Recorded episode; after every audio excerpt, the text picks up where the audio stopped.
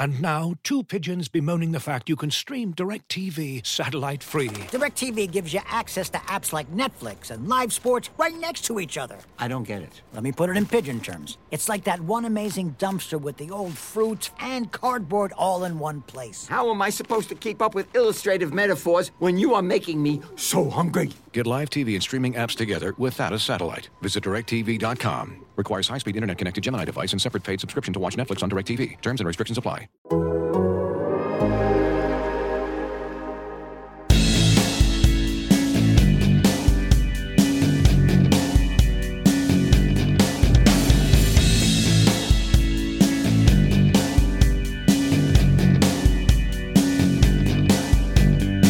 Welcome to this week's episode of Why Always Us, a Manchester City podcast brought to you by The Athletic. I'm David Mooney. I'm joined by Sam Lee. Hi, Sam. Happy New Year to you. Hello, Happy New Year. I, I always forget, you know, I, I, I always kind of wonder how long into the new year you can say that. I mean, yeah, people always say this, but then it becomes obvious. People aren't saying this in middle of February, are they? No, they're not, and it is it is still like the fourth of January. And I don't think we've spoken to each other since New Year properly. So there we go. Yeah, exactly. This this is ab- this is absolutely fine by the book. Happy New Year is absolutely fine, but I suppose the cut off is probably going to be what the tenth.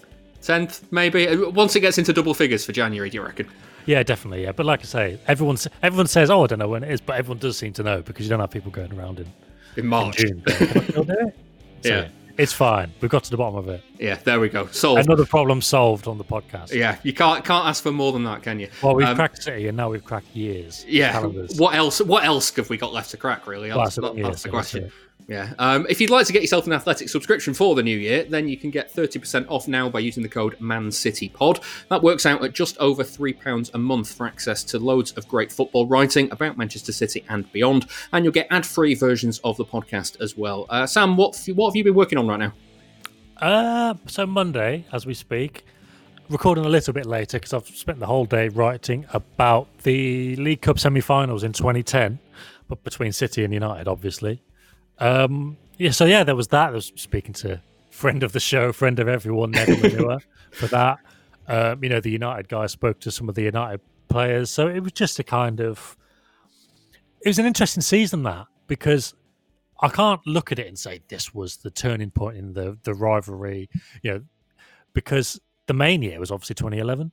Yeah, the League Cup semi final. Like, so basically, and and what I said to Nedum is you can't over romanticize the season either, because ultimately there was four games, and United got three like really heartbreaking wins from a City point of view, and even the the one good win that, that City got didn't actually matter in the end because of the nature of the second leg, but they were the kind of right City have arrived here kind of derbies. And even though United did get the edge, that was kind of tanks on the lawn season. And obviously the season after it was yeah semi semi final at Wembley in the FA Cup. Win the FA Cup, bring the banner down. Obviously, the next season, but still 2011 was the 6 1. And then things really started to change. But that season before, yeah, City didn't quite get the results at the time, but it was definitely a kind of It was starting United, to gather United momentum. realised Yeah. that City weren't going to go away then. Yeah. Um, well, if you want to, if you want to read that, then go to theathletic.com forward slash Man City Pod to sign up. That's theathletic.com forward slash Man City Pod. Uh, now, Sam, before we get into the into the show properly, uh, I, I want to touch on Benjamin Mendy before we start. Uh, obviously, he wasn't involved in the uh, in the game coming off the bench at, at Stamford Bridge, but he was in the squad. Um, as per the reports, Mendy breached COVID protocol on New Year's Eve. He's admitted that he held uh, a dinner party with guests. I think it was uh, uh, friends of his uh, of his partner, wasn't it, um, from outside of his household under Tier Four restrictions, where he and you know you and me live at the moment. Um, that's not allowed, and so City are now conducting an internal investigation over everything that's uh, that that's happened. Um, I just want to I, I want to give some thoughts on that if that's if that's all right to start with, just just because um, this this for me this is no longer about whether he's good enough or can stay fit enough to play left back for City anymore now. I, th- I I feel this is a lot more about him and, and and what he wants out of the remainder of his City career, because it- it's almost like this is another step in or another misdemeanor that it's just kind of now adding up and adding up, and I feel like he should be using the next few weeks certainly to consider his future and consider what he wants to get from for, from his time at City. Does he want to be the the kind of class clown that everybody loves to laugh at or laugh with, that sort of thing? Does he want to knuckle down and do some hard work and, and get back in the team and, and help the team on the pitch? And I ask that because players have at City under various different managerial regimes, they've come back from worse than this. So th- this isn't writing him off. This isn't the point where it's oh god, he's he's gone far too far. This is it. But right now, I don't think that he should be right near the near the squad. I mean, first off, he's broken COVID rules. What a couple of days after uh, the Boxing Day game was postponed because COVID had got into the camp. And then, second off, I actually think he should be isolating right now, whether or not he's tested positive or negative. Like he tested negative before the Chelsea game, but I still think he should be isolating, knowing that he's broken the rules, because well, I, I, know for from my point of view, I'm not the only one who found this last Christmas quite tough. There are there are plenty of people who were listening to this, and you know, plenty of City fans who couldn't see family and friends in the way that they normally would. Plenty of us had rows and arguments with you know partners and family and all that sort of thing about what they were going to do this Christmas, even with the restrictions lifted for for Christmas Day. Plenty of us still had those discussions about whether or not we were going to see family. Um, and everybody else has been making sacrifices. And it feels like Benjamin Mendy has just decided that that this is okay for him, that that he's he's okay breaking the rules because probably other people will do it as well. That's what Guardiola said as well. You know, other people will have broken the rules, which is all well and good. But again, it comes back round to the fact that City have had their, their game with with Everton postponed because of COVID in the camp, and um, it, it, it just it just feels like it's it's a little bit above consequence, outside the law, if that makes sense. Um, and I don't even know right now if I'm if I'm angry with him. I'm just kind of you know when you when you've been misbehaving as a child and you you used to try and explain yourself and your parents are just say no, just I, I don't want to I don't want to see you, I don't want to speak to you right now. That's kind of how I'm feeling with him. Um, is any, is any of that unfair? Um, I know it's not really unfair.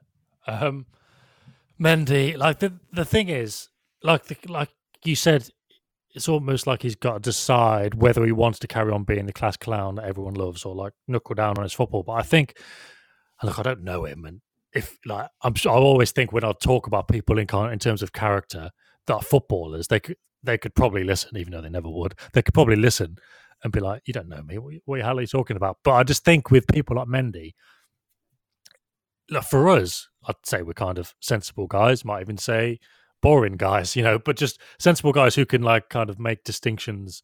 And this is, you know, oh well, you know, if if I were a footballer, I would, you know, I would simply concentrate on being as good yeah. as I could be and all this kind of thing. But I think like people like him and p- people mentioned Balotelli as well on, on Sunday.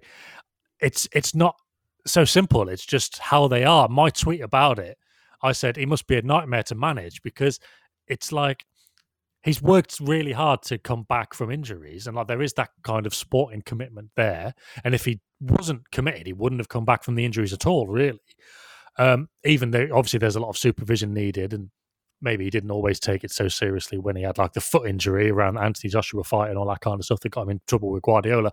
But it's it's these little things like just when you think you've cracked it he'll just do something mad. And I don't think there's ever going to come a time where they can just make a decision to say, I'm going to stop doing this now. It just, this is what certain people are like, I think. And I'm not excusing him. You know, I'm not doing the, the Guardiola thing of, oh yeah, what he did was bad. But I'm just saying that overall, all the different things he's done and how he acts.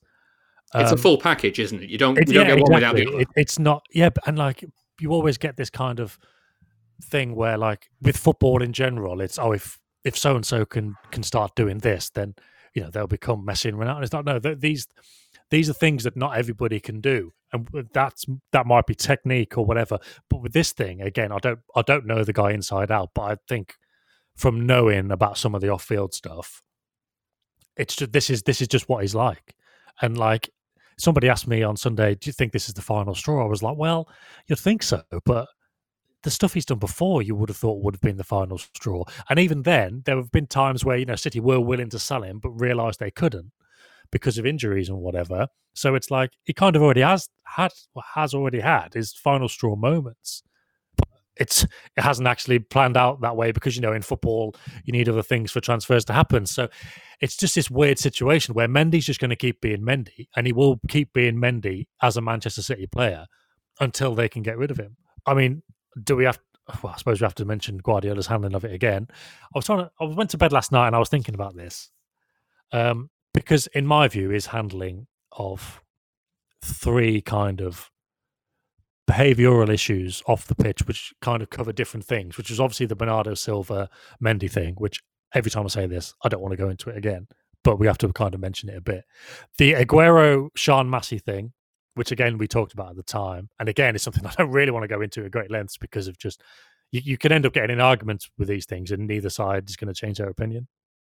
Um, and now there's the Mendy thing, and in my opinion, Guardiola's um, handled them all terribly from a kind of, I suppose, point of view, and from a you know the reaction of people outside the club. But what I went to bed last night wondering was, is it just the most important thing for him to protect the players and not invite more criticism of Mendy or Aguero or Bernardo Silva by condemning them in public. And maybe it is, but at the same time, I don't think he got the men the Bernardo thing. I don't, I don't, I don't think he got the um the Aguero thing either. I just don't think he like culturally understood it. And you know, maybe you know, Spanish people could say I don't culturally understand it either, which is fine. You know, that's that's a difference of opinion. But I thought the COVID thing was that was a strange response Yeah. because his conference, which I think I agreed with, and a lot of City fans agreed with on Friday, was saying, "Look, we had enough players to play Everton, could have played the game. It wasn't about that. It was about being careful. You know, we had infections. It was about health. There's people. You know, he kept saying, "Yeah, there's people dying in this country." And Yeah. as the more he was talking about it, because in the bit between embargoes, Guardiola was like. He was like, they keep, like, they keep asking me questions as if I'm a doctor or a scientist. Like, I don't know. Like, I'm just a football manager. And the more he talked about it, the more I thought, this we are asking questions of a man here about a virus, and it literally and very unfortunately, tragically killed his mom. This like last last year, and we're asking him about the effects. You know, on the- yeah on the on the, on the lesser sport. effects on a sport, and you know, and even his players. Obviously, like the Newcastle situation, it's worse for some of the Newcastle players. They're ve- you know they're very fatigued by it, and it's affected them. But it's a much less, you know, it, it's a much less of a, profound impact than he's realised. And I felt really bad for him having to answer those questions. And like I say, he kept reminding. He goes, "Look, people are dying. We had to take those precautions." And I was like, "This is exactly the case." Like the whole controversy around the Everton game, which we may as well touch upon because we haven't done a pod since then yeah um, is like, what it was just mad. Like nobody minded when Newcastle's game against Villa was called off. I genuinely didn't know for about four or five days. The news passed me by, and it wouldn't have passed me by if everybody was moaning about it, saying Newcastle were trying to dodge a fixture. And then the Fulham game was called off, and nobody was bothered. F- again, fine. They've got loads of cases. City had loads of cases. Was it- I can't remember if it was seven or eight. Now they've had a few at different stages, over different over different stages of testing, and it just made sense to call it off. So when Guardiola was talking about that, I was like, "Okay, yeah, spot on. And then he defends Mendy by saying, "Oh yeah, well he, he was done wrong, but I'm sure everybody was at it." And it's like, but that's were, but but that's also for me why Mendy should not have been in the squad what? Just as a kind of just as a as a, as a kind of he's yeah he's he's he's broken protocol. Okay, he tested negative, but we we uh, he's had one test since uh, he broke protocol. I think he should be away from the squad until he's tested negative again. You know, just just put a little bit of of distance between the the breaking of the protocol and the rest of the squad having just had the week that they've had. yeah, yeah, and and again, I suppose it kind of undermines the whole idea of well, we you know we're better safe than sorry kind of thing because I, I suppose you could say if you were playing devil's advocate, all of those players had negative tests on last Sunday, so I don't believe this, but you could say, well, they could have played against Everton then because they tested negative. But obviously, that wasn't the case. That was well, like they might have tested negative, but they, they might have had it since. We're not really sure. I I mean, it's I don't know, maybe the the case with Mendy as well, because what was New Year's Eve, Thursday going into Friday, Yeah, and then he would have been tested on Saturday. probably probably Saturday result Sunday. So yeah, I just yeah. I just think if you are being that safe and cautious as I think City were, and rightfully, then yeah, you're probably right. Um, you're probably right. Well, let's talk about the game itself uh, No, because uh, we, we, we've we've kind of covered a lot of ground there without This actually will, talking yeah, about this will football. one just for the whole Yeah. negative podcast vibe. Um, uh, do you remember what I was saying earlier in the year, Sam, about City not being entertaining, but basing a title charge on having a good defence? Um, yeah, The goal at the end, okay, annoying. We both said that on Twitter. yeah, yeah. Um, a few people pointed out we both said it at pretty much the same time as well. Yeah. Um, you, you feel in a weird way you've got confidence that City are going to defend well these days, and all of a sudden you look where they are in the table and you look the position they're in. Liverpool have had a you know mini wobbles at stages this season. We've talked about Chelsea as challengers, and you know now look at them they're below City and think City have got one or two games in hand on them. Uh, United have been I mean, admittedly a shambles, but they've had a good run in uh, that's put them in contention for, for, for the title again. There's there's actual genuine talk of a United title challenge. Uh, Leicester have been in it, out of it, in it again. Everton flying high now, less so. It, it kind of feels like City in all of this are actually getting a bit of consistency in there. Yeah, um, I mean, I do kind of think that was how we ended 2020 podcast wise. Um, obviously, we were kind of building towards that Everton game um, after Southampton as well. We'll, we'll see now. Well, you know that that's a potentially difficult game, and then obviously Chelsea, and then yeah, I do I do think you know as we talked about the United game because I do think United was a bit of a landmark. And we mentioned the West Brom game. We didn't do a podcast directly after West Brom, but we did after Southampton. Yeah. And I said, look, it was a performance. I'm not going to disagree with that. I was like, it was one thing to to kind of play purposely stodgy football against United and try and not concede goals, you can maybe understand that. You can make an argument for that. The West Brom game was just a poor game, but I said at least there was the intention to to attack and to try new things. I was like, it wasn't a double pivot. Gundogan was getting forward a lot. When it was a double pivot, it was because both of the fullbacks were getting forward, both of them, which is quite rare for City. There was a front four as well with De Bruyne going and joining it. Guardiola, in my view, after that Man United game, has been trying new ways to stay solid, but actually create chances as well. Because I think, I guess he probably saw in the West Brom and and United games, and he obviously would have known because it's been an issue throughout the calendar year of 2020. City are not clinical in front of goal, and they're still not, and they weren't on Sunday. And the issue with that is they created a couple of good chances against United, a couple of good chances against West Brom, generally late on, and City weren't clinical enough to take them. So Guardiola was probably like, right, well, what I need to do is got well, fix the defense. Need to keep that solid but we need to create a lot of chances because we can't just create two or three and and hope we score one. We probably need to create five or six. Yeah, and I think yeah, after that United game, he tried that against West Brom. Um, the Southampton game, I can't I can't actually remember the ins and outs of that Southampton game, but at least it was about three weeks ago. But it was it was a it was a good win, wasn't it? In the sense that they kept a clean sheet. We said they had to win to stay in the title race, and it kind of gives them the opportunity to build a bit. And then the Newcastle game, which Guardiola said was the best performance of the season up until Chelsea, and I probably agreed with him. It wasn't City again scoring five or six goals and being clinical. They were still very wasteful. You know, they were still kind of infuriating in that kind of way that Sterling is inside the box. He kind of sums it all up. But again, you could see Guardiola was trying things and you know, before where it's been the double pivot sitting in front of the defence, which has kind of slowed City down and it's made the balance of the midfield very different. You know, it, again, it wasn't that. There was still there was still cover from the midfield there. You know, Nathan Ake was left back. He would kind of wasn't always right in the middle, but he was he was there. He was staying back. Cancelo was getting forward into that number eight position alongside Gundogan, who was pushed up, and alongside De Bruyne, who was pushed up. So suddenly they had three options there in the middle that could kind of feed the wingers, feed the forwards. The wingers were changing sides a lot, and it, again, it just looked to me that I was like, okay, since the derby, Guardiola is trying different things to be more creative and just not play, you know, actually boring football because a lot of the season had been quite boring, hadn't it? Yeah. Sheffield United one 0 win, the West Ham one one draw. Not, it wasn't good. And Guard, I think Guardiola, after sorting out the defense, we said he needs to take steps after the derby to make it more attacking, and he has. And I'll let you carry on in a second. But that was why I built up into the Chelsea game as thinking. Well, let's see now because they have only beaten Southampton and Newcastle, but I do think the intention and the the kind of the desire is there to play more attacking football. Let's see how it works against Chelsea. Yeah, he's. But I was going to say he's been tinkering with with with positions a little bit, and like you mentioned, the double pivot not quite being a double pivot anymore, and you know De Bruyne was was uh, like this deep lying striker when we are probably expecting Sterling to be playing through the middle when uh, when the team was announced. Uh, Foden again with uh, with another good performance. I mean, it's it's it's all good signs, isn't it? At the moment, with with certainly the the movement off the ball as well as uh, uh, as, as as well as anything else at the moment. I think.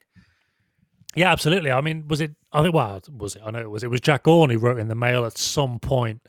I can't remember, you know, if it was after the derby. I think it probably was because Guardiola spoke in the press conference about how they'd had a, a chat. I think after the derby about being more uh, incisive. I think attacking wise, just basically attacking better. And Jack had said, um, you know, there was a focus on off the ball runs, and I think, I think you can see that. You know, the Newcastle one I think it was Cancelo had dropped deep while the front three ran towards goal to kind of drag the Newcastle defenders away from them. And all of a sudden, he was in space and he was able to slip in Sterling down the right hand side. There was a little move for Foden's goal yesterday where De Bruyne made a quick run towards goal, but then dropped off. So Zouma had already started moving back towards his own goal, wasn't expecting it. So that allowed De Bruyne to get a bit of space in front of the defence. He tried to play in Foden, who'd run inside, that classic, you know, wingers run once the false nine drops off, you go from out to in. The ball got obviously cut off, but um, know, City just got it back and worked it down the side anyway. Those little off the ball movements, like I say, with Can Cancelo's been a huge part of it. Gundogan's been a huge part of it. I mean, obviously people are taking notice of Gundogan because he scored three goals in four games, and, and why wouldn't you? But even against Southampton when he didn't score, he was just he was using the ball so well. Against West Brom, he gave away a couple of you know key opportunities to create chances. He was he was using the ball so well, you know, just the way he can use one touch just to open the game up. He's been doing that so well, and combine that with, yeah, with the movements off the ball, that's why I do think it's looking good for City. And like, so I wrote my article kind of based on, well, this has been basically everything I just said. You know, after the yeah. derby, they kind of realised they couldn't go on like that. They can't.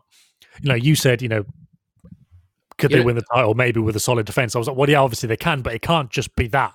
Yeah, you're not, you're not going to ball your way to the you? That's yeah, exactly. It can't be the United game. It can't be the West Brom game all the time. They need to be more attacking. And I was like, well, we've seen that. And a couple of people have replied saying, bloody hell, it's only one game. And I, I, I genuinely don't feel like I'm getting carried away after one match. I feel like this has been weeks in the making.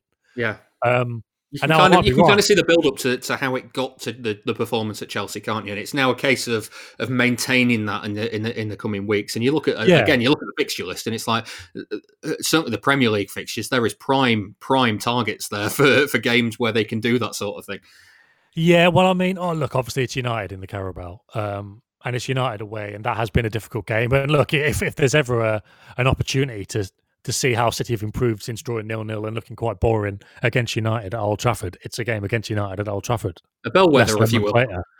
Yeah, very, very good bellwether. Yeah, exactly. So, so yeah, we'll see. And then, yeah, those fixtures in the league. Um, obviously, everyone's now looking at them saying, "Right, the title challenge is on," and it, and it is on because of the position in the table. Um, but yeah, I mean, from my point of view, I might look stupid if they if they lose to United and don't play well, and if you know they keep coming unstuck against you know Sheffield United's if they have a stubborn defensive performance or Palace, you know those kind of games coming up in the in the next well, it's still in it's still in January, isn't it? Yeah. City have got very winnable games, but if they if they drop like they did against West Brom, then I will look stupid, and I, I will have been wrong to think that this game was kind of weeks in the making. Um, but yeah, I do think you know Guardiola's found some answers now, um, and yeah, we'll just have to we'll have to see if he has and if that's sustainable and if if I'm right, I guess. Yeah, uh, we touched on De Bruyne uh, being the central player. Um, what's the progress on his new contract? Because that's been that's been hanging on for a while, isn't it? Yeah, um, yeah. Well, hanging on for a while, but you know, everyone was kind of of the opinion that it's going to happen, like foregone conclusion kind of thing, and and it, I think it will happen. Um, he, I think he will sign it. Um, but I was speaking to Kristof, who did the the the story, um, and yeah, it's very it's very, very well sourced, shall we say? Um, De Bruyne is not. I think he's just a bit annoyed. I, I would basically say, big picture, it's negotiating. So, by the sounds of it, City have offered a contract, like a five year deal, I think, which is worth less net than what he's on at the moment. So, you could maybe say that's negotiating on their side, you know, a low first offer. Um, and maybe this is negotiating on De Bruyne's part that you know he's not happy and he's saying, "Well, I'm not accepting this. Up your offer." And I presume they will up their offer and he will accept it. But I suppose the significance is that De Bruyne seemingly is is quite annoyed by that first offer. You know, it's one thing to to kind of set your stall out early and start the negotiations, but it's another to annoy your best player. Yeah. And I think one of the things that's annoyed De Bruyne is the talk from City that um, they would be able to afford Messi. And he's thinking, well, you said he could afford Messi, who's on a mental wage. Like, why are you making me a worse offer than I want at the moment? Um, so, and obviously, like we've kind of touched on what De Bruyne is like. He is that kind of character that um, would would be annoyed by that and would maybe make that annoyance known. You know, you, you've seen what he's like on the pitch when things don't go his way. He's, he's a bit, yeah, he's a, and like everyone in Belgium knows that. Like, I was speaking to a Belgian journalist recently about what he's like, and they kind of laughed. He was like, "Yeah, he's been like that since he was like nine or whatever." Um, so yeah, I, I, I don't like. It's it's definitely an interesting story. It's definitely something that I don't think City fans should ignore. But uh, will it change the outcome of the contract talks? I don't think so. You know, it's interesting that City have managed to annoy their best player with a contract offer that's worth less than he's on at the moment because of potentially trying to sign Messi or whatever, however Messi's involved with it. Um, but I, I think that ultimately he will still sign the contract. That's probably the best way to put it. Yeah, you can, uh, you, you, know, you can change the manager, you can change the players, you can change the owner, but you can't change the club. That's what I find. That's that sounds like a story from City in the 1990s. So uh, that's uh, that, that just it just takes me back to my childhood supporting City. What daft thing are they doing this week? Oh, they're annoying the best player. There we go. Um, let's let's touch on. There's there's two players I want to talk about really from from the Chelsea game uh, that we haven't really spoken that much about, certainly recently. Um, I'm going to start with Gundogan because um, kind of out of it feels like out of nowhere that he's been very good lately. Um, but I, I, guess, like you were hinting at before, is he's kind of built to these these levels of performances as well, alongside the team building to these uh, to these levels. Um, what's he doing differently right now? Um, I suppose I think. Well, I hope to write about him a bit more in depth, and my kind of starting point for that is I do think a lot of it is to do with his role. So I've always kind of explained whether I was talking about the double or City's problems with the counter attack, or you know, no David Silva, no Fernandinho, how things have changed. Basically, the long and the short of it has always been that Gundogan was basically being asked to do two roles. You know, one was help out Rodri further back in the defence, and when we wrote when I wrote that piece after the West Brom game about why things look different, kind of highlighted how he holds a, uh, uh, a different average position basically to Silva. He's a bit deeper than David Silva ever was, which you know is no surprise. But it just goes to show why things are a bit different. He's had to be a bit further back, but still at times he's had to kind of get further forward as well. And I think a lot of the time he's been neither one thing nor the other. Um, sometimes he's played as a as a part of that double, you know, full time, and he has been next to Rodri, which I know a lot of fans don't like, and you know, there's probably good reason for that. It has contributed to the bigger picture of City using the ball slowly and not having many ideas. I, I don't know. I just think now he's kind of has to play to his strengths a bit more. And I think his strengths would either be playing that pivot role by itself or playing further forward like David Silva would. Um, I'm not sure what his best role actually is. I, I, I think he thought, and I would probably think, that it was the number six role. But seeing him back as a number eight, and again, we talked about the ways Guardiola wanted to to make his team more solid. And I said how against Newcastle, you know, Ake came in and um, Gundogan was allowed to go further forward. Against Chelsea, he was that kind of David Silva esque number eight, and Bernardo Silva was the number eight position that he did so well in the 2018-19 season, yeah. with obviously De Bruyne ahead of them. So I just think I'm not sure it's it's what he's doing differently. I just think it's how he's being used. Um, he's he's getting forward into more dangerous areas. I mean, maybe you know confidence is is part of that, and he's been able to play more or feels he can play more first time passes that unlock teams. Um, yeah, I, I'm not sure if it's if it's something that he's doing differently or just how he's being used and then how that's affected his confidence. But then, you know, Guardiola always used to say, I don't think he said it so much for a while, but he always used to say the thing he likes about him is how he can arrive to the box and he's got that sense of goals, which had kind of gone away for a while. Um, but he's been, you know, arriving to the box at the right time, as we've seen with basically all of his goals. They've, well, the the, the West Brom goal and the Newcastle goal were very similar. You know, yeah. obviously arriving late, cut back, yeah, pop yeah. it in, yeah. and then yeah, and then he was in the position. I don't know. I presume there was an element of sometimes you switch with De Bruyne in the number nine, or maybe it was more situational. I'm not sure. I'll probably have to look at it again. But for, yeah, obviously for his goal against Chelsea, that was from the edge of the box in that kind of position that you would think De Bruyne was the number nine would be in. So he, was he was popping popping up there as well. I just think he's not been hamstrung by being asked to do too much, by being asked to defend and attack and from a deeper position, and uh, it's not not quite working. I, I just think yeah, he's he's been given one kind of clear objective. Somebody else is helping out with the with the defending a bit more, and I think it just suits him. Yeah, come to think of it, actually, if Foden's cut back uh, in the in the first half against Chelsea, I think it was at three 0 If that wasn't slightly behind him and he hadn't tried to do a trick, it might well have been four four 0 at that Yeah, point, yeah, and it might, might have been another one of those arriving late into the box, popping in goals. Um, with Gundogan's position changing, I mean, does that does that affect Rodri's game? And I, I only ask this because uh, there was certainly at nil nil, there were a couple of moments where uh, Rodri lost possession in his own half and it set Chelsea away on, on the counter attack. I mean, one of them, Yeah. Zach Steffen was at fault for picking it up, and I, like I, I'm still not quite sure how that free kick was taken from outside the box, but it was, and there we are. Um, but it, it, it just feels like like there's there's a lot more pressure there on Rodri's shoulders at that point if Gundogan's not next to him, maybe. Um, yeah, it was. It's a difficult performance because I thought it was bad early on, and then he certainly got a lot of rave reviews afterwards. You know, a lot of people were happy with him afterwards, and he, He got better. did- He definitely he got better. He certainly did improve. Yeah, but um, yeah, early on it wasn't.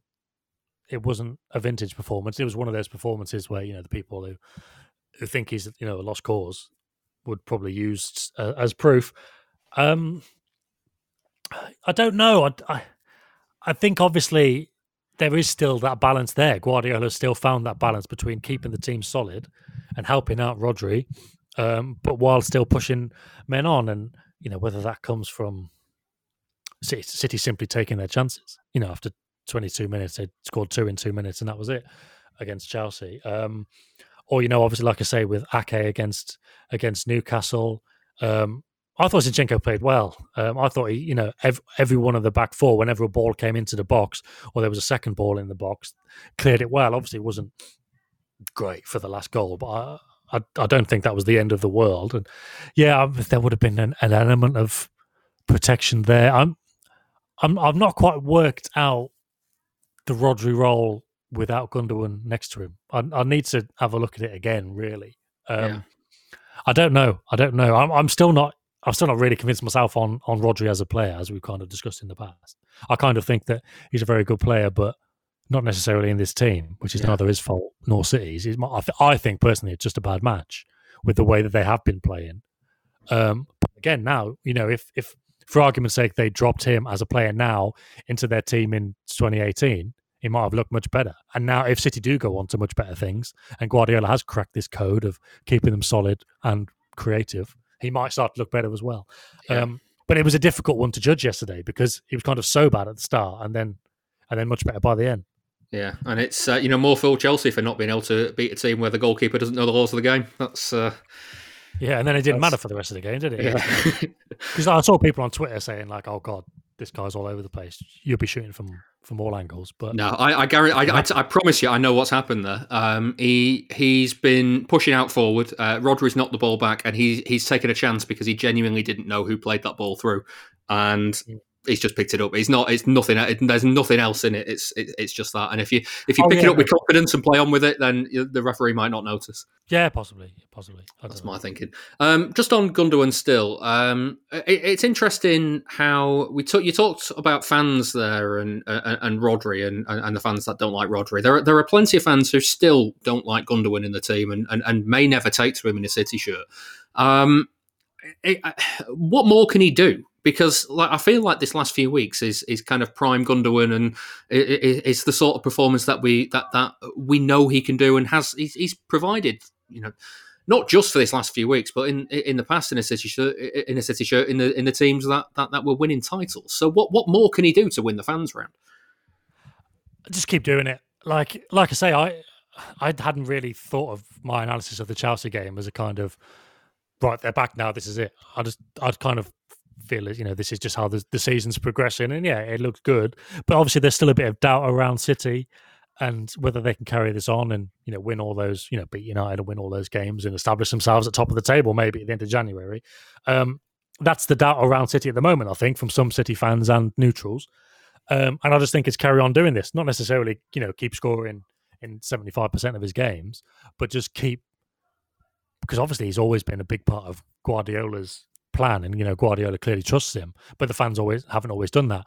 But if City now start winning every game, and got Gundogan's a part of that, and he's a more of an obvious part of it because he's playing further up the pitch, you know, he's making assists or he's playing the kind of David Silva pre-assists, you know, that kind of thing, or obviously scoring the goals. I think that's how he'll kind of start to to change people's mind because yeah if you really didn't like him, you could argue that it's only a few games and it was only Newcastle, it was only West Brom, it was only Southampton and Chelsea are shit. You know, you could you could say that if you wanted to, um, but you've just got to do it over a period of time where you just literally cannot dispute it anymore. He, he drifts, suppose, he drifts into space, doesn't he? Like like Silva yeah. used to. Yeah, exactly. And like as we've as we've said, God, exhaustively on this podcast, I've said a lot in Q and A's and in articles. You know, he's the only similar midfielder to Silva in the squad. In Guardiola's eyes, it doesn't mean he's as good technically as as David Silva is, and that there's no crime in that. Um, but it's just the the style of of of player that he is. Like you say, he drifts into space. The way he uses the ball, he gets it and he gives it. He gave an interview um, to City at the weekend, um, saying somebody once told me that I'm a player that allows other people to shine and that's exactly it. Like David Silva would always shine, but you know when we did the podcast last year with with Jack Pitt-Brooke and myself, and we are trying to explain why he was so good, and there was always that thing of you know City haven't looked the same without David Silva, regardless of what the manager who, who the manager is in charge, and it was that kind of thing, and that's what Gundogan is at his best. Um, but like I say, for various reasons, you know, not quite good as Silva, fair enough. Um, not quite good as De Bruyne, fair enough. Um, those are two like phenomenal world class players. But um, Gundogan in another team, like in a top European team, if he was at Bayern Munich or Barcelona or Real Madrid or something, it, I think it'd be much more suited on a week to week basis. But the style of the games, I think he'd look much better in. Well, I think he'd look good in the Champions League as well as he has done with City. And yeah, he, he he's very similar to to Silva, and he can help get City moving over the next month as he has done over the last God, it's only been two or three weeks, hasn't it? It feels like it feels like longer than that. Yeah. But yeah, it's and, just keep. And he, had a, and he had an awful start to the season because of COVID as well. So yeah, exactly. And it's just, it's just keep doing what you're doing and make. You know, people won't be able to make the argument anymore that oh well, it's only you know it's only a handful of games or the opposition haven't been very good or whatever. That, that's the only way because he's been doing it for a long time, and when he hasn't been doing it, it's kind of been a bit hamstrung by the, the role he's been made to play. So yeah, yeah interesting times for him. Let's talk about Bernardo Silva to finish, uh, because he, for eighteen months or so, undoubtedly has been a shadow of his former self. Um, what about now, though? Yeah, well, a weird one with with Bernardo anyway, because I'm the same as anybody else in that I wouldn't say that last season or this season so far he's been as good as he was in 2018 19. But uh, the mad thing was, I looked at the stats halfway through last season. It was mid January when City beat Arsenal just before Arteta left. And the stats were about the same in terms of his output, you know, goals and chances created, and just just loads of loads of little, little metrics like that that I've, I've written about recently. Um, and I looked again earlier in the season, maybe after after the Sheffield United game, and his yeah over the whole of last season, his numbers were really not that bad, and in some cases better than they were the season before. Um, I think it's just one of those things where in football, one part of it is, you know, stats don't tell the full picture, and on the other hand, you know, it's about feeling a lot of the time, and everyone goes back to that Liverpool game and the energy and the effort. And obviously, the goal against United, where he was on the right and he dribbled inside and scored at De Gea's near post, which was a very big win to to win the title. It, it was those kind of moments, and moments and effort and energy stand out more to most football fans, myself included, than I don't know the, the all round bigger picture of the game, yeah, numbers or whatever. I, I, think I think that's kind of a, a fair conclusion to draw. Um, so yeah, despite the fact that maybe he didn't drop off as much as we saw with our eyes, um, he hasn't looked like that kind of player, and I, I still don't think he does. I still don't think he is the same type of player that he was in 2018 19, or he hasn't been rekindling those performances to the same extent. But again, maybe I'm holding him to that Liverpool standard, which was an incredible performance from everyone. And you know, he that was the most was that the most anybody had ever run in Yeah, the he- Premier he, League. He, broke or- the Premier League record for distance run because I, Exactly. I, I, I, I remember thinking at the time. I think De Bruyne was on the bench because he was just coming back from injury. Yes. I remember. I remember thinking at the time that uh, that it, it might have just been that Guardiola had said to him, "Look, just give us an hour, full pelt. Give us an hour, then then Kev's coming on." And then the hour comes up, and and uh, Bernardo looks at the bench knackered and just goes, "No, t- ten more minutes, just ten more minutes of that." And then five more minutes, and they just kept kept it going, and so he ended up just doing more distance than anyone has ever done before. Um, he it's an interesting one with, with with him and, and the team because I guess it's probably a bit of both. But how much of, of City's uh, mini revival in performances in the last few weeks have been down to him playing better, and how Yeah, much yeah. of him playing better is also kind of down to uh, uh, uh, is because of City's performances, if that makes sense. Yeah, yeah, well, yeah. Like where I was kind of going with that was he's. I don't think he's kind of stood out to that 2018-19 level, but yeah, definitely in in some recent games, um, he has he has been better. He's kind of getting back towards that. Um, but yeah, it's a it's a bit like the Gundogan thing. Like I'm, is it just because he's doing better things? You know, was he playing badly before? Was he out of form, out of confidence, and has that come back, or is he being used in better positions? And a- again, like the performance at United was clearly by design meant to be kind of circumspect and defensive and stodgy and dour and not give up any chances. So a lot of players aren't going to thrive in that. You know, Gundogan didn't play, so it's not it's not an example of that. But there was a lot of players in that game, other than the forwards, obviously, who kind of missed the chances. But even so, like Sterling in that game, he wasn't great. But you're not going to have too many opportunities to be great if if the design is to to stay compact and just kind of run around and and not give the ball away. Um, and definitely, I think the example to counteract that is the is the the Chelsea game because he played in that number eight position where he, he shone so well before, and that prop that I mean, talking about Gundogan's best position, I think that is Bernardo's best position, that advanced role in midfield rather than on the wing. I think he's good at both, but that's probably his best position, and I think that's probably the most convincing argument that now if I'm right, the City have kind of found this way to be defensively solid, but also attack well, which is just basically what they did when they won trophies. Um, it's going to suit Bernardo better. It's not. He's not just going to have to, you know, just run around like like he did against Sheffield United. The reason I mentioned that Sheffield United game was because he played deep in midfield next to Rodri, but he kind of had to do that Gundogan role, which is kind of hidden Gundogan's talent as well because Gundogan, as I've mentioned before, when he plays deep, he just kind of like get the ball and gives it, which you're not going to get any fantasy football points for that. You're not going to get a match of the day for that. You help kind of give the team rhythm a bit, but if you know if, if the rhythm in Guardiola mentioned tempo after the Chelsea game, but if the rhythm and the tempo isn't there overall, and they're not in with that intensity and that desire to get men forward like they have been recently, then you're just basically asked to sit at the back of midfield and play five yard passes which isn't good for Gundogan, who's good at that, and it wasn't good for Bernardo, who had to kind of just that reduced Gundogan role against Sheffield United. And I was like, well, this might be a way to get Bernardo back in the team, but it doesn't really play to his strengths. But it looks like now Guardiola's like, okay, yeah, forget that. We'll just play him further forward. We'll, we'll we'll find a way to get that midfield boxed off, the back of midfield, and we'll let Gundogan, we'll let Bernardo get forward and and do better at what they can do. And I think that's that's the long and the short of it, basically. Yeah. Again, like Gundogan, he's he's in a he's in a position that suits him, and he's in a team that's trying to actually create chances.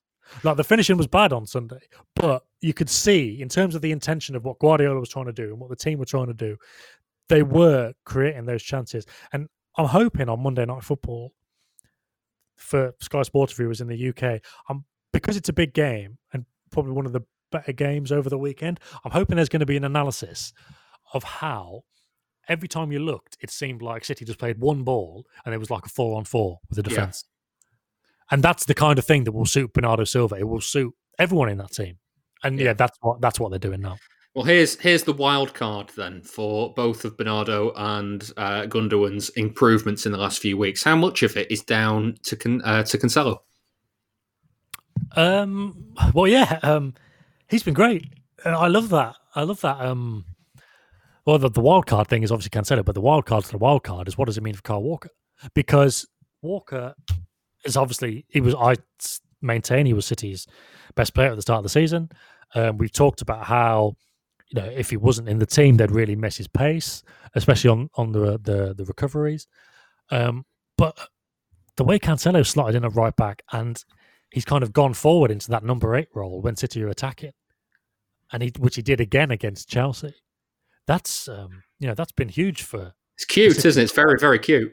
Yeah, and uh, it's it's obviously been hard for teams to put up, and it, it's helped them get you know create more chances again while still boxing off the defense by you know because they'll have three centre backs back there and Rodri as well. They've still got the cover in the middle of the pitch, and you know Gundogan can hang back as he did against West Brom from time to time as well to help that balance when Cancelo goes up, or sometimes they can all go up. Like they seem to have found this fluidity, and yeah, I mean I don't know how much you know it's a bit chicken and egg. You know is is the fact that Gundogan and Bernardo and De Bruyne have got more space in midfield and more time in midfield. Does that help Cancelo? Or, you know, is the fact that Cancelo's up there helping them? I think it's just the fact, again, it's the overall approach of the team. And it's Guardiola saying, look, lads, we haven't done enough to create chances. This is how we're going to do it. And it, and it suits them all. And, you know, going forward suits Cancelo better than it does going backwards, which was, okay, when Walker's back, maybe we'll see him at, at left back. And he's done a good job at left back. He's created a lot of chances.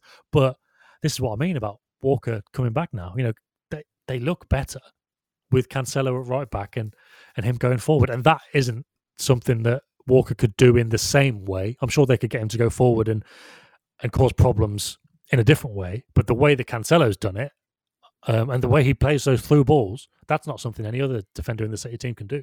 So I think yeah. he can't. He needs to stay in the team. What, what was it you said recently? Different players for different needs. Yeah, exactly. Yeah, exactly. Which again, it's one of the, it's one of those good problems to have. Like it's the the cliched managerial headache. But yeah. when it comes to Kyle Walker, that will be very difficult to leave him out. Um, but you would like to think if Guardiola is true to his message that you know that, that was mainly applicable to Laporte and Stones, then it would be difficult to leave Cancelo out. The the the worry would be if he tries to keep everyone happy or or them too happy by putting Cancelo at left back and putting Walker in, it doesn't work in the same way. But at the end of the day, Walker spent most of his time in that you know deep lying position anyway, hanging back. And if they can still get Cancelo into those areas, which they were kind of toying with even earlier in the season, then you know it, it could still work. But yeah, Cancelo, um, he's he's been really good, and it's made me think actually that this this Man City trait of a lot of their players, Bernardo, Sane, uh, who else? Uh, Cancelo now, obviously, maybe Rodri to a lesser extent, all doing much better. Mahrez as well, doing much better in their second season. Uh, why don't they? Why, why don't they just sign these players a year earlier? I would, solve everything. I, if, I was, if I was Txiki Begiristain, I would simply buy these players a, a bit earlier than normal. Yeah, there yeah. we go. Uh, well, that brings us to an end for uh, this week's Why Always Us. I'm David Mooney. Thanks as ever to Sam Lee. Yeah, thanks a lot, mate, and happy New Year to everyone. Uh, if you sign up to the Athletic now, you can get 30% off using the code ManCityPod.